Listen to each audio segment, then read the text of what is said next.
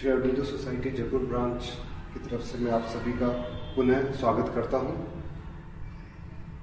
ये हमारे लिए बड़े सौभाग्य की बात है कि आज हमारे बीच में अंतर्राष्ट्रीय वक्ता एवं श्री अरविंद आश्रम पौंडीचेरी के वरिष्ठ साधक डॉक्टर आलोक पांडे जी हमारे बीच पधारे हैं दूसरा सेशन आज का विषय है श्रद्धा और उसके आयाम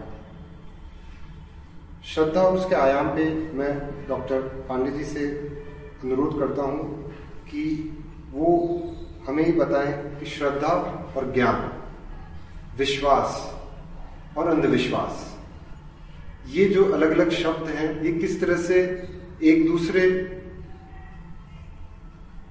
को एक दूसरे से हमें भ्रमित करते हैं, वह वो कौन से साधन है जिसके द्वारा हम ये निश्चित कर सकें कि जो हमारी ये श्रद्धा है या हमारा ज्ञान है या हमारा अंधविश्वास है या हमारी कुछ मान्यताएँ हैं।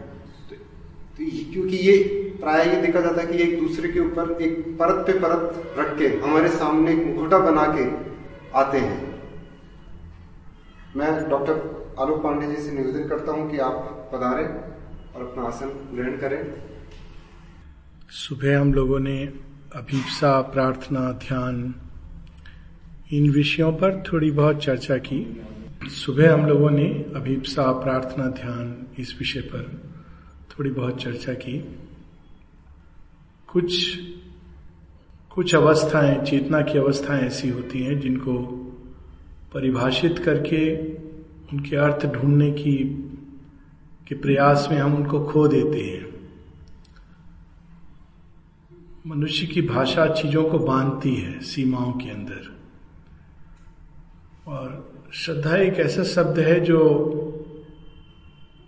उस गहराई से प्रकट होता है जहाँ पे शब्द की भी उत्पत्ति नहीं हुई। सुबह हम लोग बात कर रहे थे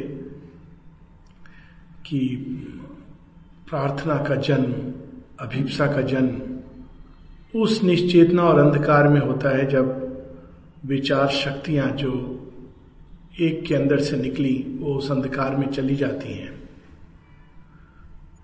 उसी अग्नि की, के अंदर दो शक्तियाँ कार्य करती हैं। एक उसका ताप और एक उसका प्रकाश। अभिप्सा, यदि उस अग्नि का ताप है तो श्रद्धा उस अग्नि का प्रकाश है। श्रद्धा हमारी गहराइयों के अंदर, हमारी आत्मा में बोया हुआ भगवान का वो बीज है वो प्रकाश है जो धीरे धीरे करके स्वयं को प्रस्फुटित करता है। जब उस प्रकाश का थोड़ा सा कण हमारी बाहरी चेतना में प्रकट होता है तो हम उसको श्रद्धा कहते हैं। श्रद्धा वो आँख है जिससे हम अंधकार में देख पाते हैं। ऐसा कहा जाता है और बिल्कुल ये, बिल्कुल सच है। जीवन का अनुभव है। अध्यात्म चेतना में बढ़ने का तो ये निरंतर अनुभव है। कि यदि इंसान के अंदर से सब कुछ खो जाए, सब कुछ लुट जाए, चाहे उसकी बाहरी संपत्ति हो या उसकी आंतरिक निधि हो, वह सब भी चली जाए। परंतु यदि उसके पास श्रद्धा बची है तो वो सब कुछ फिर एकत्रित कर लेगा। इतनी बड़ी शक्ति होती है। और यदि उसके पास सब कुछ है किसी कृपा के कारण आ गया, लेकिन श्रद्धा नहीं है तो वो किसी भी क्षण सब कुछ खो सकता है। श्रद्धा इतनी बड़ी शक्ति है, और वास्तव में यही वो शक्ति है जो तब जब प्रकाश ढक जाता है, तब जब अभिप्सा धीमी पड़ जाती है, तब भी ये शक्ति कार्यरत रहती है। एक ऐसी शक्ति है, श्रद्धा। श्रद्धा वास्तव में मनुष्य एक बड़ी सुंदर डिस्क्रिप्शन है मनुष्य का गीता में कि श्रद्धामयो पुरुष। मनुष्य क्या है? पुरुष क्या है? वो श्रद्धा में है। उसकी पहचान ही उसकी श्रद्धा है। हम लोग बाहर की पहचान में जीते हैं। ये ये है, वो हैं, ये करने वाले हैं, वो करने वाले हैं। परंतु हमारी जो असली पहचान है वो हमारी श्रद्धा। और जैसी हमारी श्रद्धा होती है, वैसे हम बन जाते हैं। ये ये एक बहुत बड़ी बहुत बड़ा सत्य है जो श्री अरविंद माता जी हम लोगों के सामने प्रकट कर रहे हैं। स्वामी विवेकानंद गीता, इन सब में ये सत्य दिया गया है कि जैसी हमारी श्रद्धा है, हम वैसे बन जाते हैं। श्री अरविंद इसको बड़े प्रैक्टिकल ढंग से बताते हैं। यदि हमारी ये श्रद्धा है आत्म सेल्फ हीलिंग में श्रद्धा है तो हम सेल्फ हीलिंग का रास्ता ढूंढ ही लेंगे, क्योंकि श्रद्धा है, वो रास्ता ढूंढती है। यदि हमारी श्रद्धा है रूपांतरण में तो रूपांतरण होगा ही होगा, उसमें कितना भी समय लगे, परंतु वो हमारे लिए सुनिश्चित कर दिया गया है। इसीलिए श्रद्धा सबसे बड़ी वो निधि है। माँ कहती है it is a most invaluable treasure जिसको बहुत बहुत गार्ड करना चाहिए। खोने का, खोने की थोड़ी सी भी बहुत सारी शक्तियाँ जो श्रद्धा को नष्ट करने के लिए आती हैं। क्योंकि उनको पता है, यही एक शक्ति है जिसके बल पर सब कुछ खड़ा किया जा सकता है। और उसको नष्ट करने के लिए, उसको समाप्त करने के लिए उसको ढकने के लिए बहुत सारी शक्तियाँ कार्यरत होती हैं।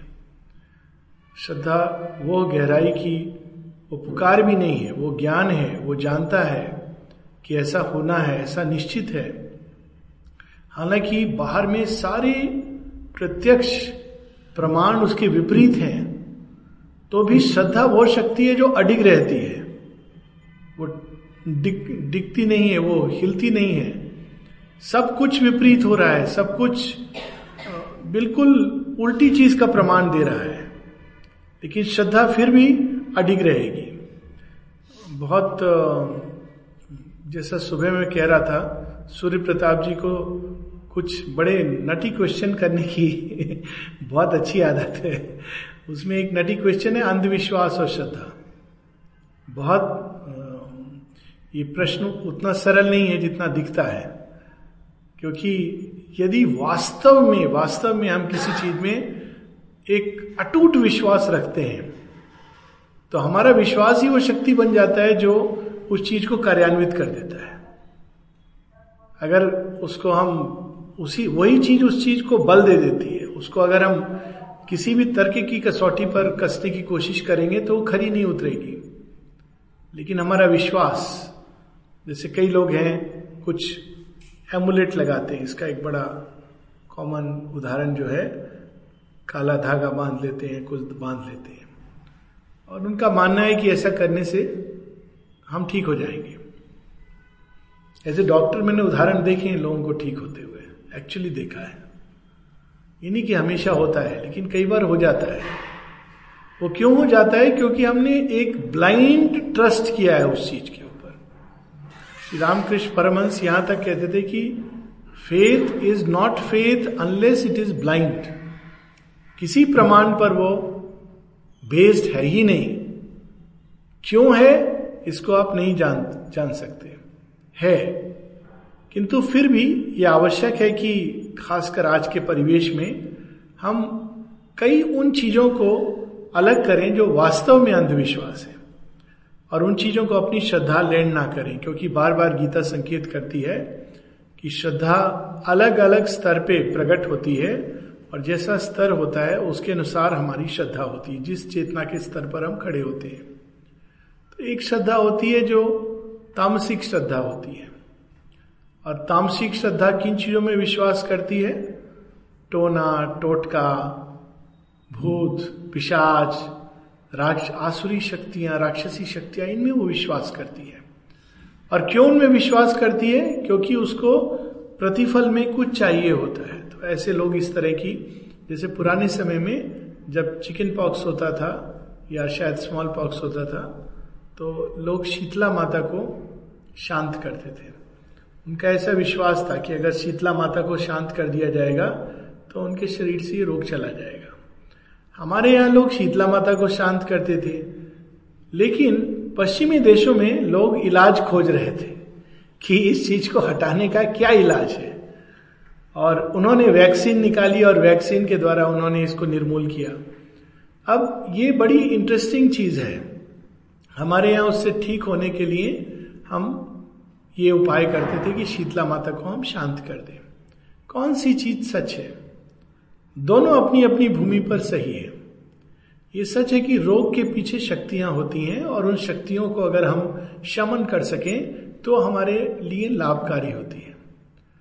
परंतु साथ ही ये भी सही है कि इन ये शक्तियाँ जो रोग के पीछे कार्यान्वित होती हैं, वो हमारे शरीर पे कुछ ऐसी प्रक्रियाएँ हैं जिनके द्वारा वो कार्य करती हैं। और यदि हम उन प्रक्रियाओं को पकड़ लें तो वैज्ञानिक तरीकों से हम उनका शमन कर सकते हैं। दोनों चीज़ें अपनी अपनी जगह सही है।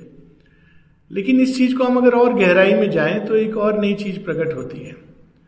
जब हम किसी भी रोग को बाहरी तरीकों से शमन करते हैं, जिसमें विश्वास का कोई मूल मूल नहीं होता, कोई आधार नहीं होता, बाहरी तरीकों से वैक्सीन के द्वारा इत्यादि शमन करते हैं तो रोग की जो शक्ति है वो शक्ति फिर भी कार्यान्वित रहती है और वो नया रास्ता खोज कर नए रोग के रूप में प्रकट होती है। ऐसा भी लोगों का मानना है कि जब स्मॉल पॉक्स चला गया, मानना मतलब मैं साइंटिफिक वर्ल्ड की बात कर रहा हूँ तो एड्स का जन्म हुआ। तो ये वो सारी चीज़ें जो बाहर से चली गई, वो अंदर में उन्होंने दूसरा रूप लिया और दूसरे रूप से वो शक्तियाँ आती हैं। तो ये दोनों आपस में पूरक बन सकती हैं। अंधविश्वास का भी अन्वेषण किया जा सकता है। और किसी भी चीज़ का जब हम अन्वेषण करते हैं, यहाँ मैं उस चीज़ की ओर संकेत कर रहा हूँ, जहाँ एक अंधे रूप में अंधविश्वास का निर्मूलन किया जाता है। उसमें भी एक अंधता होती है कि ये सब अंधविश्वास है। शंकर भगवान को दूध चढ़ाना अंधविश्वास है। सच ये है कि शंकर भगवान को इसको हमारे तंत्रों में बड़े सुंदर ढंग से चेतना के आधार पर उसको विभाजित कर दिया गया। जो हम बात कर रहे थे तमस, रजस और सत्व की। तो एक व्यक्ति जिसकी बुद्धि बड़ी स्थूल है तो वो ये चीज़ नहीं समझ पाता है कि दूध वास्तव में सिंबल है ज्ञान का, और उसको हम जब भगवान के चरणों में डालते हैं तो वो और प्रज्वलित होता है और बढ़ता है।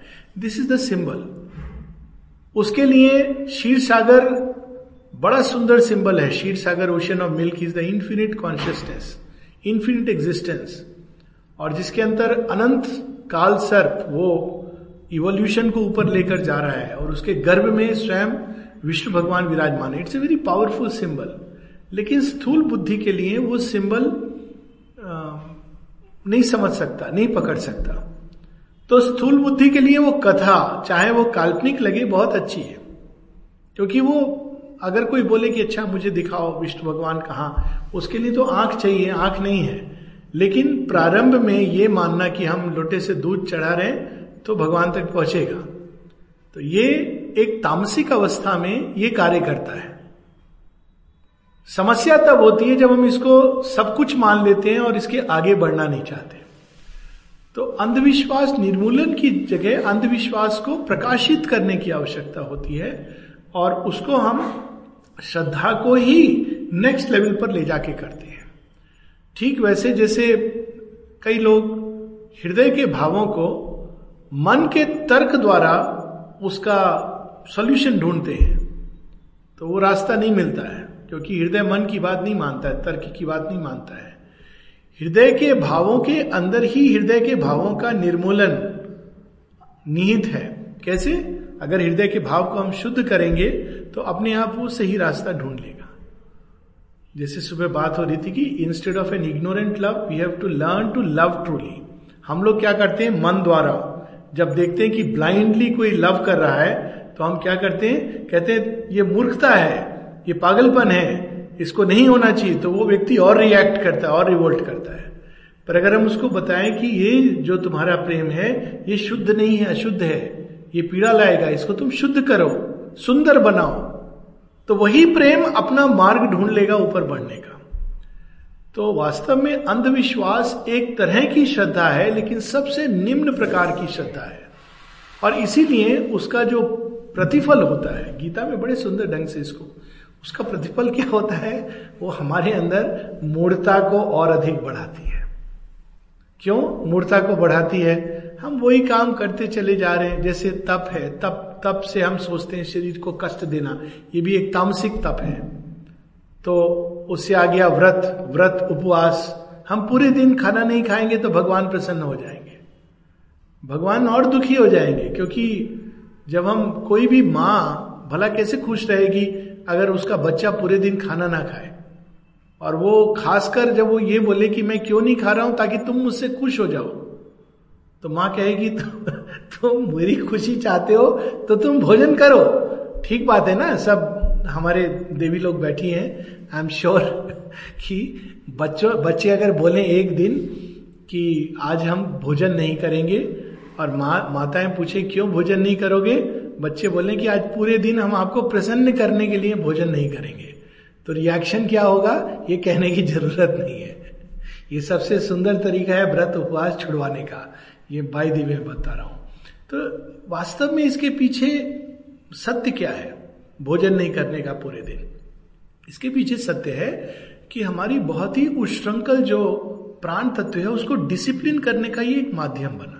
जब प्राण तत्व बहुत उश्रृंखल होता है तो उसको डिसिप्लिन करने के लिए कुछ ऐसे उपाय किए जाते हैं ताकि वो संयम में आए। असंयमित लोग सारा दिन केवल भोजन भोजन में नाना प्रकार की चीज़ें, घर में सुबह से लेकर रात तक क्या बनेगा, कैसे बनेगा, कहाँ से आएगा तो उस प्री ऑक्यूपेशन से। लेकिन उसका चूँकि ये अंधता से हम करते हैं तो नतीजा क्या होता है? जिस दिन व्रत उपवास होता है, उस दिन और अधिक भोजन के बारे में चर्चा होती है, और अधिक हमारे यहाँ जन्माष्टमी बारह बजे रात को खाते थे।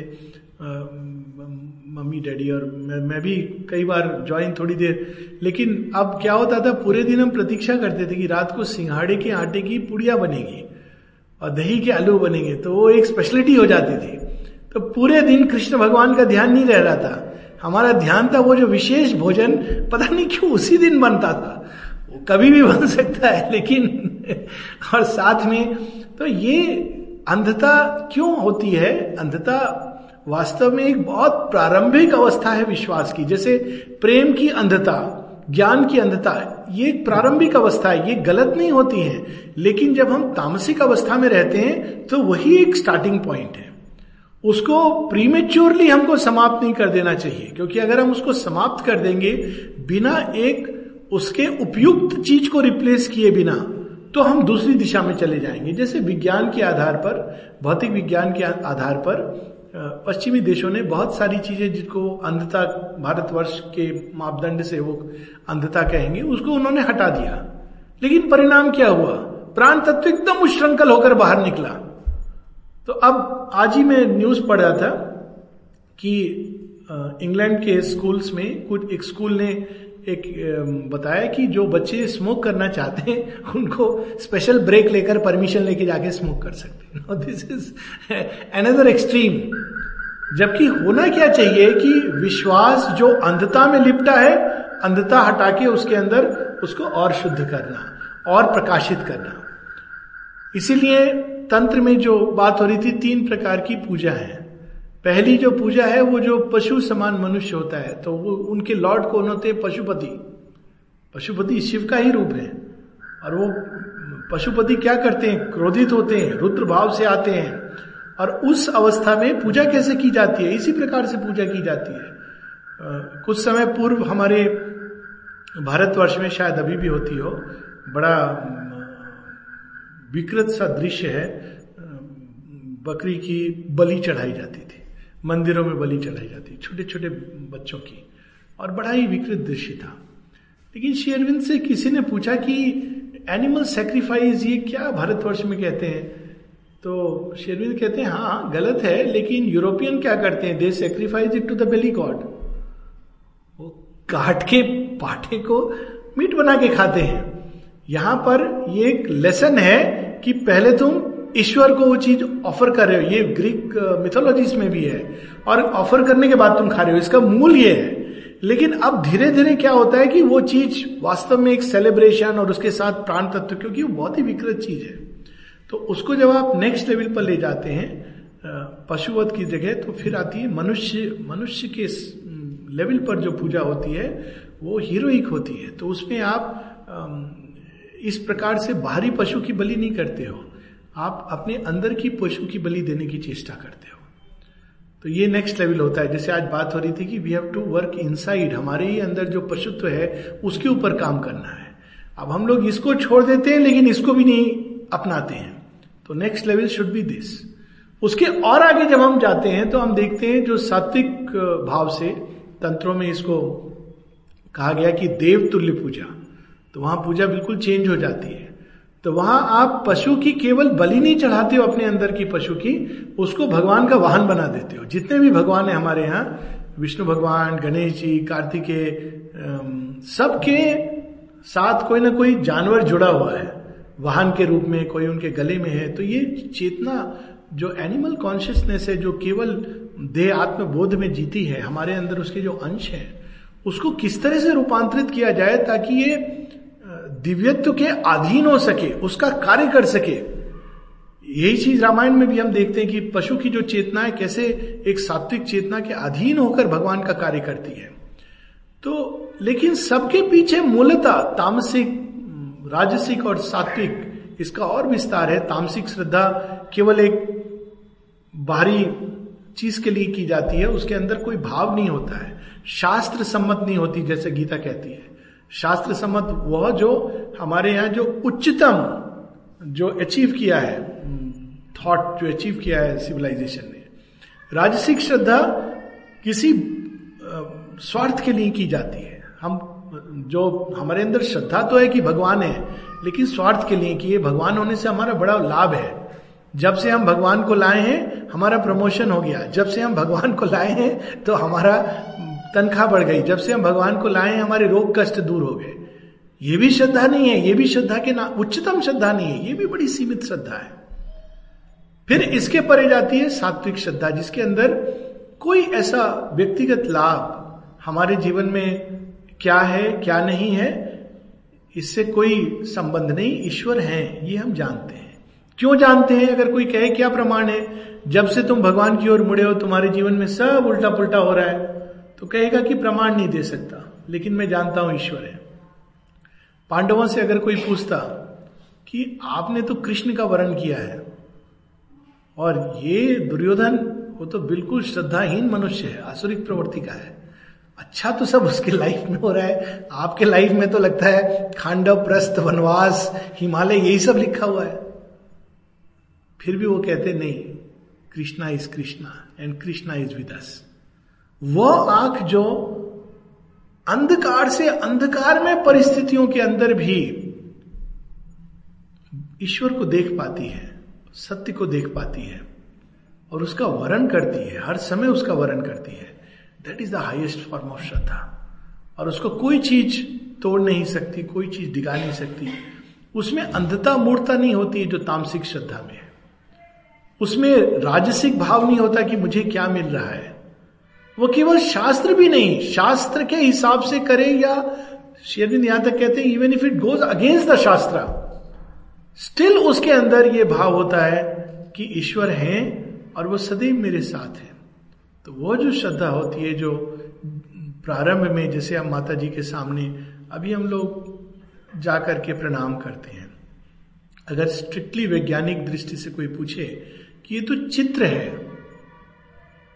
तो जो इंटेलेक्चुअल व्यक्ति होगा, वो कहेगा हाँ लेकिन सिंबॉलिक रिप्रेजेंटेशन है।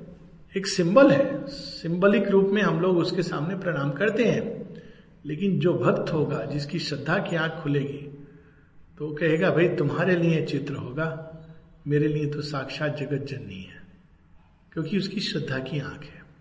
और चूँकि उसकी श्रद्धा की आँख से उसने एक चित्र में जगत जननी को देखा है तो आगे चलकर निश्चित रूप से वो जगत जननी के दर्शन करेगा। क्योंकि पहले श्रद्धा की आँख हमको वो दिखाती है। उसके बाद वास्तव में अंतरदर्शन होता है। So this is the process of evolution हर चीज़ धरती पर एक बड़ा सुंदर विधान है और जैसी बात हो रही थी सुबह शेयरविंद ने, बहुत सारी हम लोगों को कुंजी दी हुई है। उसमें एक कुंजी है इवोल्यूशन हर चीज़ ग्रो करती है इवॉल्व करती है। और इस तरह से जब हम गीता के पढ़ते हैं त्रैगुण विभाग को तो बड़े अलग ढंग से प्रकट होता है। और उस इवोल्यूशन की प्रोसेस में श्रद्धा भी इवॉल्व करती है। अब अगेन इस श्रद्धा कैसे इवॉल्व करती है? प्रारंभ में जब हम भगवान की ओर मुड़ते हैं तो हमको लगता है ये मेरे भगवान हैं, और भगवान शब्द से या किसी गुरु या उससे हमारे मन में धारणा उत्पन्न होती है। और हम उस धारणा को फॉलो करते हुए आगे बढ़ते हैं। वास्तव में वो सत्य नहीं होता, वो सत्य की अवधारणा होती है। माता जी बड़े सुंदर ढंग से इस पर व्याख्या करती हैं। श्री अरविंद का एक्चुअली एक वाक्य है कि यदि हमको पूर्ण योग करना है तो हमें भगवान की भी पूर्ण धारणा, पूर्णतम धारणा, उच्चतम धारणा हमारे अंदर होनी चाहिए।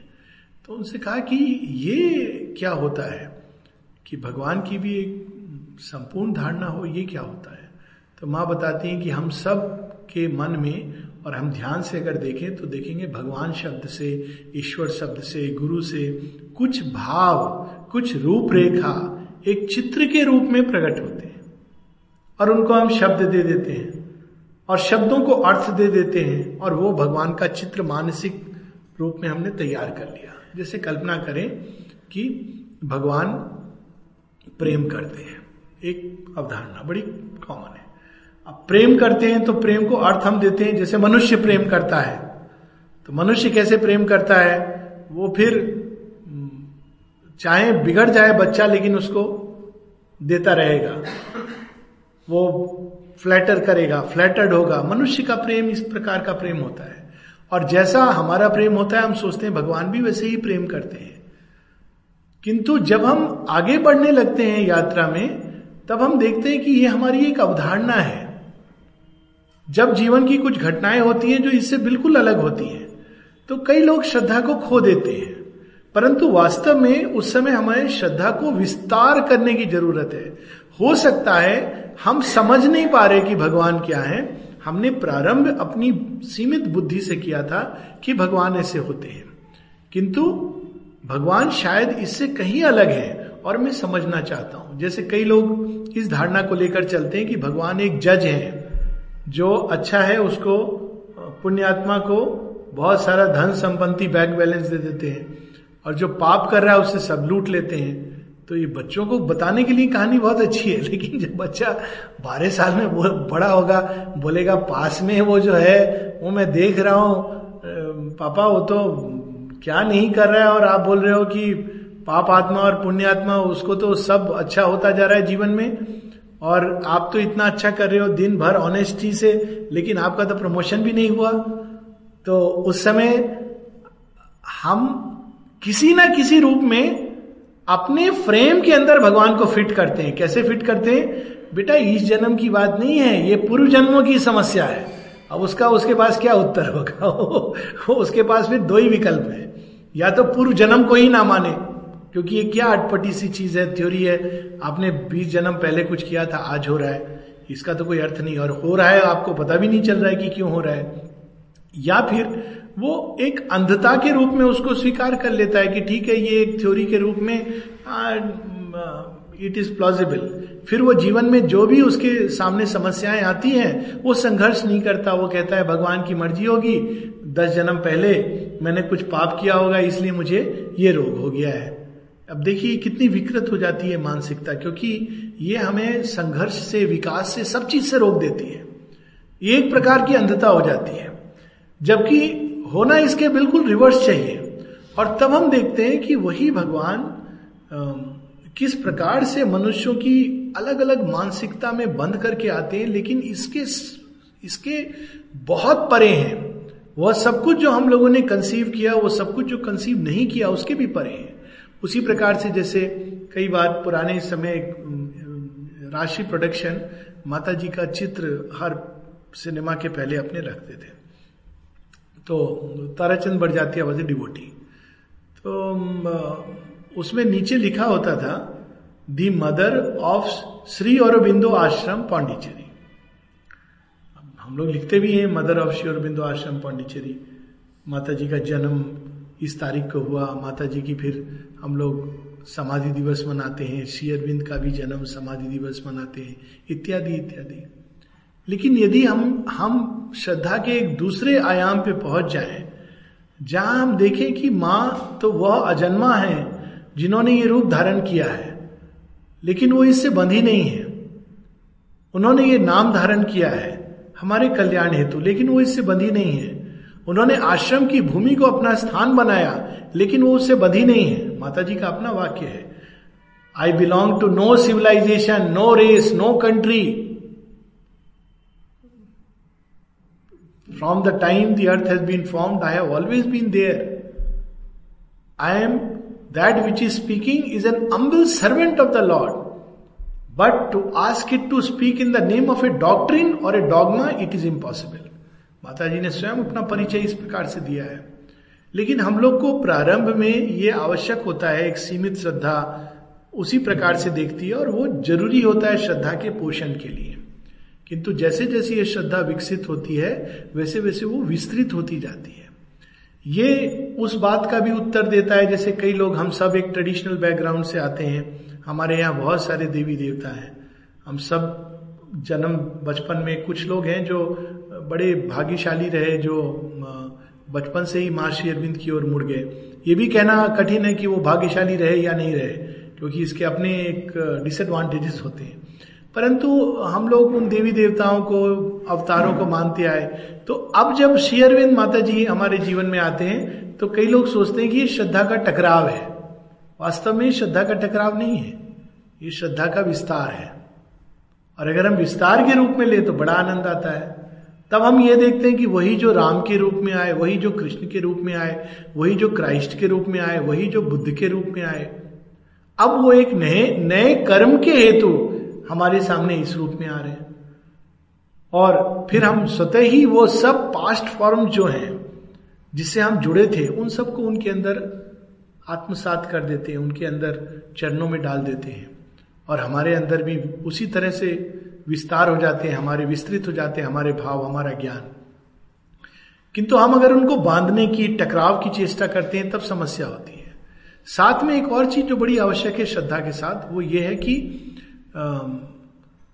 एक व्यक्ति, हर एक व्यक्ति के अंदर भगवान अपने ढंग से स्वयं को उद्घाटित करते हैं और कोई दो व्यक्ति की यात्रा एक नहीं होती। और उस उद्घाटित करने का जो माध्यम है, वो है श्रद्धा। और जिस प्रकार से उनको व्यक्ति के अंदर स्वयं को उद्घाटित करना होता है, वैसी उसकी श्रद्धा होती है। और उसको वो दृढ़ भी करते हैं। लेकिन समस्या तब होती है जब हम ये कहते हैं, मेरी श्रद्धा तेरी श्रद्धा से ज़्यादा बड़ी है। ये बिल्कुल वो रीन का एडवर्टाइजमेंट है, तेरी साड़ी मेरी साड़ी से ज़्यादा सफ़ेद क्यों? Spirituality is not a field of ambition and कि मेरे भगवान तेरे भगवान से ज़्यादा बड़े हैं। मेरे गुरु तो सदगुरु हैं, बाकी सब तो बेकार है। मेरे गुरु एकमात्र गुरु हैं, मेरे अवतार एकमात्र अवतार हैं, ये श्रद्धा नहीं होती है। या श्रद्धा होती है, लेकिन बहुत सीमित श्रद्धा होती है। जब कोई व्यक्ति ये कहने लगे, देखिए कितना सूक्ष्म, जो आपने बताया ना, बड़ा सूक्ष्म अंतर है इसमें। जब हम ये कहते हैं कि माँ श्री अरविंद अवतार हैं, बहुत सुंदर बात है, ये मेरे लिए सत्य है। परंतु जब हम ये कहते हैं कि सबको मानना चाहिए कि वे अवतार हैं तो हमारी श्रद्धा सीमित हो जाती है। वही सत्य, बिल्कुल उसके विपरीत।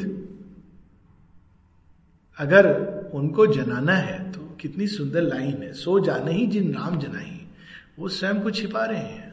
और अगर वो किसी और के अंदर मोहम्मद अवतार है, इस रूप में प्रकट होते हैं तो हम कौन होते हैं उसको चैलेंज करने वाले? ये उसकी समस्या है। भगवान स्वयं को एक सीमित रूप में अपने आप को एक दूसरे व्यक्ति के अंदर प्रकट कर रहे हैं, या एक अन्य रूप में, सीमित भी हम क्यों कहें? वो अगर सच्चा है तो उस रूप के द्वारा वो अनंत में चला जाएगा। सूफी मिस्टिक्स हुए, जिन्होंने भगवान को एक दूसरे रूप में देखा, और उनके एक्सपीरियंसेस क्या, कुछ कम थे? यार को हमने जा बजा देखा, कभी ज़ाहिर, कभी छिपा देखा। Is it an ordinary experience जहाँ वो कह रहा है कि मैंने हर जगह उसको देखा। या तुम एक गोरख धंधा हो हो भी नहीं और हर जा हो। Is it an ordinary experience ये एक्सपीरियंस कैसे हुआ उसको? उसने तो भगवान को एक, एक ऐसे रूप में देखा जिससे हम परिचित ही नहीं है। लेकिन उसको वही अनुभव हुआ जिस अनुभव को गीता कहती है वासुदेवम सर्वम इति समहात्मा च दुर्लभा। तो श्रद्धा इतनी सीक्रेट चीज़ है कि इसको हमें भगवान की निधि मानकर अपने अंदर भी प्रिजर्व करना चाहिए और दूसरे के भी अंदर इसका सम्मान करना चाहिए। अगर हम सच में ईश्वर में श्रद्धा रखते हैं तो हम दूसरों की भी ईश्वर में श्रद्धा को कभी ठेस नहीं पहुंचाएँगे। ऐसे लोग हैं जो आर्ग्यूमेंट और डिस्कशन करने लगते हैं अच्छा आप कहाँ जाते हो? बिना कारण के। आप नहीं भी चाहोगे तो मैं मेरे लाइफ का एक एग्ज़ाम्पल दे, उदाहरण देता हूँ। मेरी माँ श्री अरविंद के प्रति उनकी कृपा है कि उन्होंने श्रद्धा, भक्ति सब दे दी, वरना मनुष्य के अंदर कैसे आ सकता है? और अपने आप सब स्वतः ही हुआ। पहले कृष्ण के साथ बड़ी प्रतीति थी, अनुराग था जन्म से। फिर उनकी ओर जब मुड़े तो लगता लगता था सब कुछ तो उनमें समा गया तो वो अपने आप छूट गया। तो एक सज्जन एक बार आए, उनको पता था कि ये थोड़ा ईश्वर में विश्वास करते हैं पांडिचेरी जाते हैं तो आकर के प्रोपोगेंडा के रूप में अपने गुरु की बात करने लगे। तो मैंने कहा, बहुत अच्छी बात है, आप जाइए अपने गुरु के यहाँ, बहुत प्रसन्नता है कि आप रास्ते पर चल नहीं, आप भी एक बार चलिए तो मैंने कहा, देखो, मुझे आवश्यकता महसूस नहीं होती है और मैं जहाँ हूँ, ठीक हो। नहीं नहीं नहीं, आप जानते नहीं, हमारे गुरु, फिर वो सारे सुपरलेटिव ऐड हो गए। देखिए, कितनी सूक्ष्म चीज़ होती है, विश्वास, अंधविश्वास रिजिडिटी और श्रद्धा। तो बड़े उसमें तो अब I don't know what to say मैं उसका वो तोड़ना भी नहीं चाहता हूँ। और मैं बड़े पोलाइटली उनको रिफ्यूज कर रहा हूँ, लेकिन वो इवेंजलिस्ट होते हैं ना, आपको कन्वर्ट करके छोड़ेंगे। तो उनके तमगा लगेगा कि मैंने एक और भटकती हुई आत्मा को सत्य की ओर मोड़ दिया। ऐसा क्रिश्चियन इवेलिज्म में जैसे होता है। तो बड़ी देर होती रही तो मैंने कहा, देखिए बोलने लगे, जब हम जाते हैं, ध्यान में हमको एक एक्सपीरियंस होता है। ये प्रकाश दिखाई देता है और ये हमको सुनाई देता है।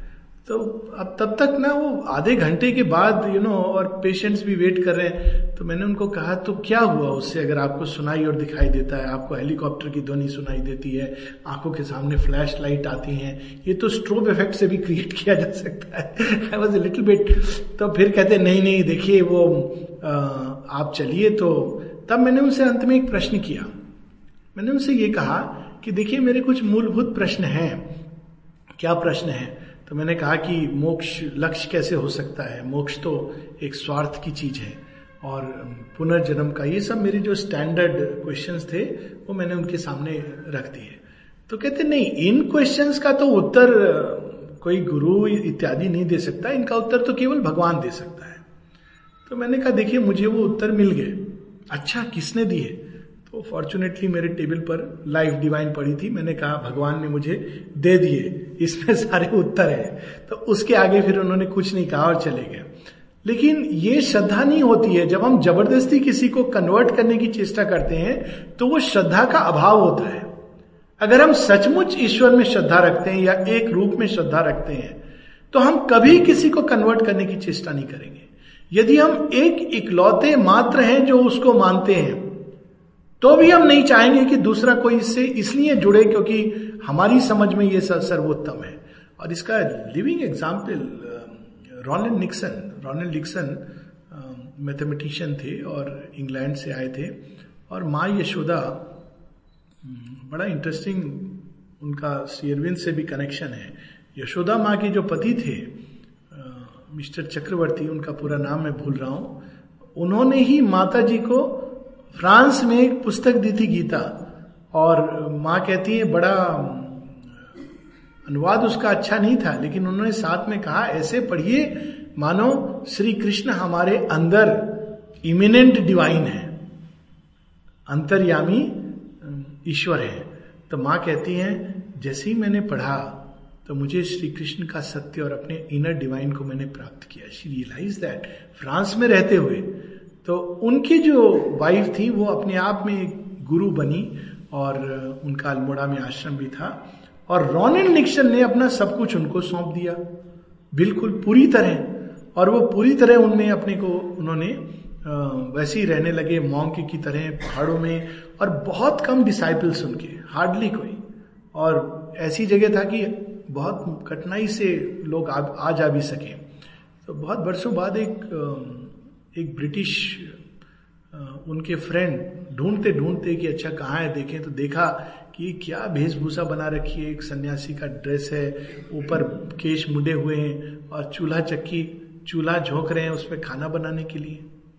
तो उन्होंने कुछ उपेक्षा करके, कुछ उनका तिरस्कार करते हुए कहा do you think you can realise God this way इस तरह से तुम वो पालोगे जो तुम पाना चाहते हो? Not even God you will find what you have come to find बड़ा सुंदर उन्होंने कहा।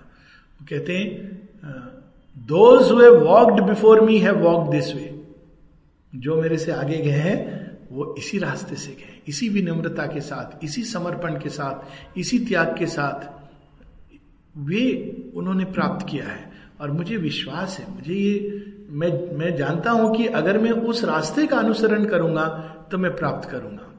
और चूँकि उनकी बात हो रही है तो बड़ी थोड़ी और एक बात हो जाए उनकी। वो पांडिचेरी आश्रम आए माता जी का उन्होंने दर्शन किया रोनन निक्सन ने कृष्ण प्रेम नाम से, बड़ी सुंदर कॉरेस्पॉन्डेंस भी है उनकी इनके साथ, दिलीप कुमार रॉय के साथ। तो माता जी को प्रणाम करके वो माता जी से मांगते हैं, मुझे मेरे गुरु में भक्ति और दृढ़ कर दो। तो माता जी बड़ी प्रसन्न होती है। कहती वो तो ऑलरेडी है। नहीं नहीं, मैं संतुष्ट नहीं हूँ। माँ बहुत बहुत प्रसन्न होती हैं और आशीर्वाद दे के हो जाते हैं तो अपने डिसाइपल से कहती हैं दैट दिस इज़ ट्रू भक्ति ये सच्ची भक्ति है। I am very much touched by his bhakti जो एक यूरोपियन के लिए लगभग असंभव है, कि वो इतनी दूर आके माता क्या मांग रहे हैं? मेरे गुरु में मेरी भक्ति और दृढ़ कर दो। और माँ ये नहीं कहती है कि तुम्हारे गुरु कौन से गुरु, किस लेवल के गुरु, कुछ नहीं। माँ बड़ी प्रसन्न होती हैं और दृढ़ करती हैं। बिल्कुल गीता का जो वाक्य है कि जिस जिस में तुम श्रद्धा करते हो, उस उसमें मैं उसकी श्रद्धा को और दृढ़ करता जाता हूँ। ये एक पहचान होती है श्रद्धावान मनुष्य की। और तभी तो श्रद्धावान लगते, लेकिन कौन सी श्रद्धा? वो श्रद्धा जो विशाल है, वो श्रद्धा जो हमारी गहराई से उठती है, वो श्रद्धा जो संसार में जहाँ भी वो श्रद्धा को देखता है, वहाँ नमन करती है। चाहे जिसकी भी हो, जैसी भी श्रद्धा हो, उसका वो मज़ाक नहीं उड़ाती है, मखौल नहीं करती, ये नहीं कहती, देखो ये किस प्रकार की पूजा करते नहीं, क्योंकि वो श्रद्धा देख पाती है कि इसके अंदर भी उसी श्रद्धा का बीज विद्यमान है, जो मेरे अंदर है। और आज नहीं तो कल ये पूरी तरह प्रस्फुटित होकर वृक्ष बनेगी। तो this is the vast ground of faith एक बड़ी व्यापक भूमि है, जिस पर फेथ विचरण करता है, और यही वो शक्ति है जो सब कुछ फेल हो जाए तो ये एक शक्ति है जो फिर से निर्बल को सबल बना सकती है, असहाय को फिर से सर्व सक्षम बना सकती है। और इसीलिए श्रद्धा को बहुत केयरफुली माता जी कहती हैं गार्ड करना चाहिए। दो प्रश्न उठते हैं कि श्रद्धा अगर नहीं है तो हम क्या करें? है तो ये तो आशीर्वाद है भगवान का। माँ कहती है आस फॉर इट क्योंकि ये मिल गया तो बाकी सब मिल जाएगा। और ये नहीं है तो हमेशा डाउट शंका, भय घिरे रहेंगे। तो माँ कहती ask for it and when you get it guard it like a treasure खोने मत दो। कैसे हम श्रद्धा को खोते हैं? जब हम व्यर्थ के वाद विवाद में पड़ जाते हैं। ऐसे लोगों की संगति करने लगते हैं जो नाना प्रकार की शंकाओं से भरे हैं। प्रारंभ में ही आवश्यक है। एक समय आता है जब श्रद्धा को कुछ भी टच नहीं कर सकता।